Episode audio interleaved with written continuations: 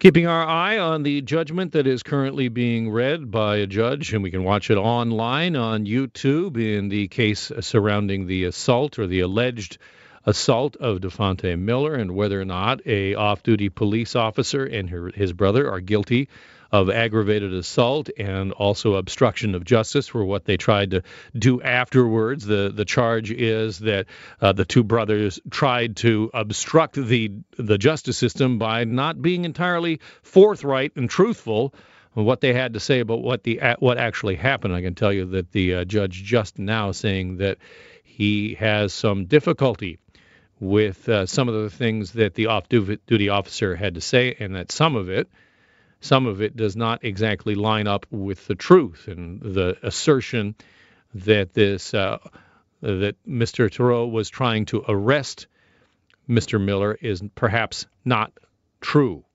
And much of the case may hinge on that because is he actually trying to arrest Mr. Miller or is he trying to assault him?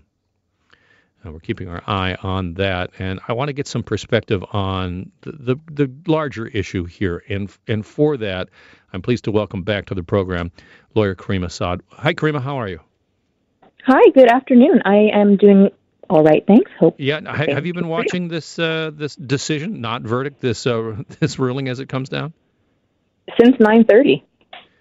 Uh, let's begin and with the, the, let's begin with the openness uh, of it. How, does it make any sense to you that I cannot broadcast any of this? That I can't play for our audience anything that you or I can just clearly watch on YouTube? Does that make sense? So it's it's a little bit confusing. Um, but generally, the open court principle, um, you know, you'd be entitled to sit in the courtroom and observe the proceedings, but not whip out your cell phone and record it yourself.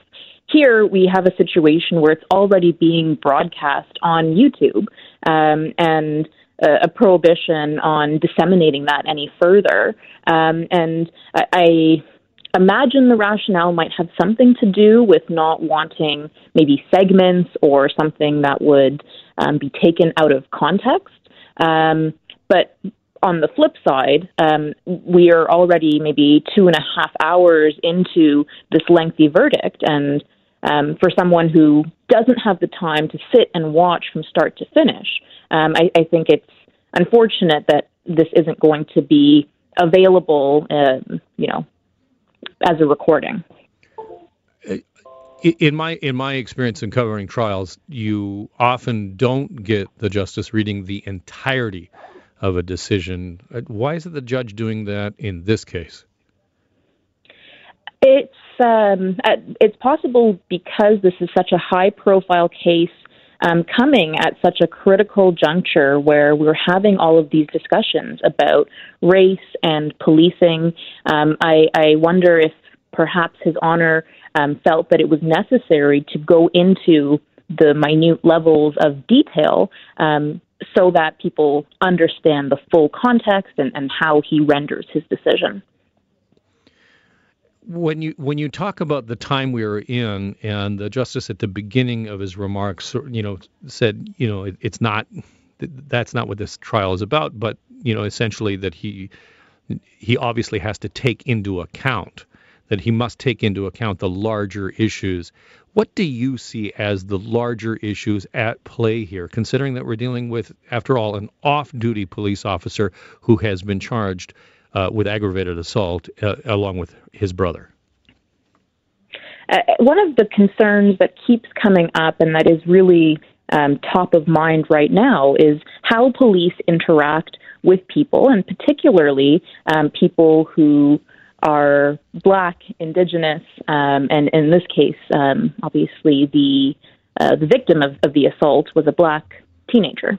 Um, so in in his opening remarks, um, the, the, justice made it clear that he he can only consider um, this specific case, um, but uh, in taking the broader issues of how policing um, and sure we're dealing with an off-duty officer here, but um, I, I, can't imagine that one sort of the, the, training is, is taken off when you take off your uniform, right? Like that's um, it becomes part and parcel of who you are and how you react to situations.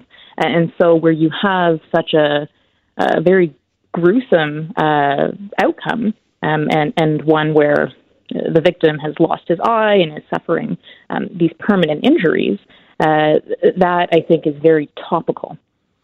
You know, in the past on this program, I, have talked about this whole bad apple theory, which we, you know, the excuse that we constantly get from law enforcement about, well, the, you know, it's just a bad apple, and you know, we see again and again and again these situations come up, and it's sort of explained away. Well, there's a bad apple, and we need more training.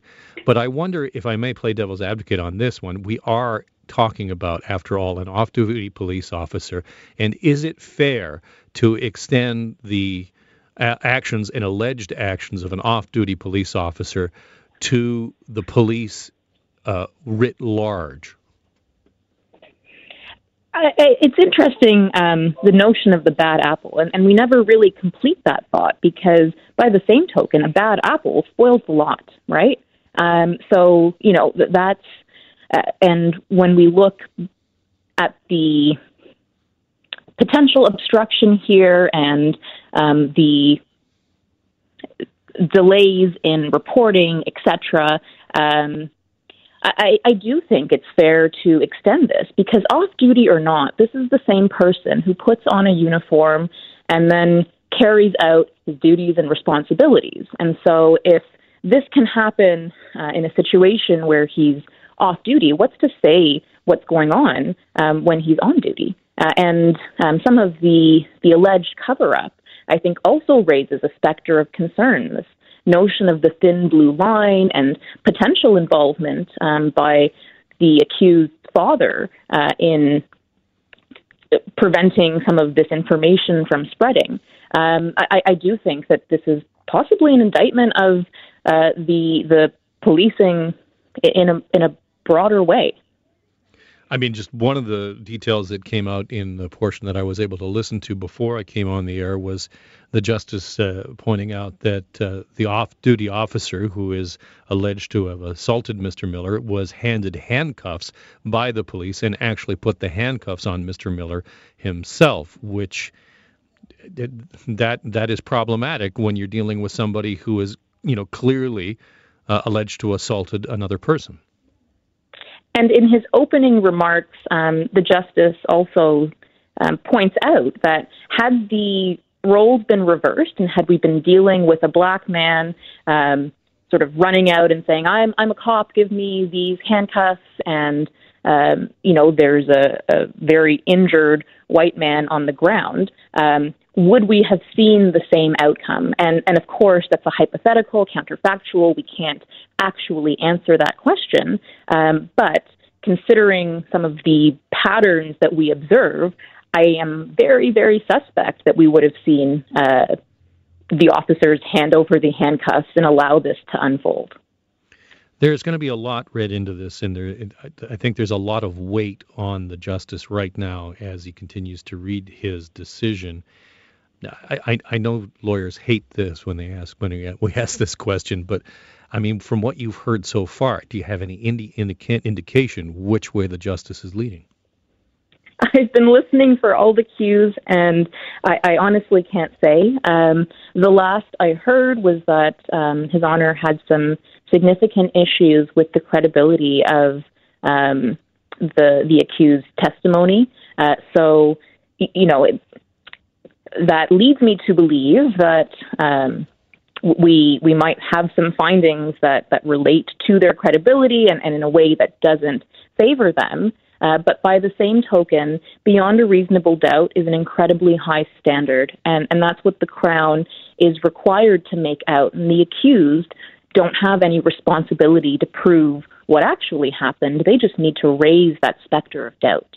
Um, so, so you're right that this is a very heavy decision. I, I don't know which direction it's going to go. Um, His Honor has been extremely thorough and comprehensive in his reasons.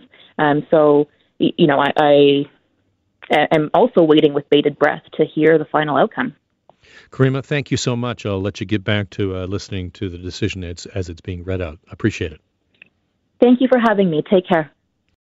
Canada may be known for its landscapes and friendly people, but beneath the surface lies a darker side of crime, history, and the paranormal. Since 2017, the award winning Dark Poutine podcast has explored the shadowy corners of the Great White North and beyond, delivering chilling tales from a uniquely Canadian perspective. Hosted by Mike Brown and Matthew Stockton with over 300 episodes and fresh releases every Monday, Dark Poutine is your weekly ticket to the creepier side of Canada. Listen to Dark Poutine on Apple, Spotify, Amazon Music, or wherever you get your podcasts.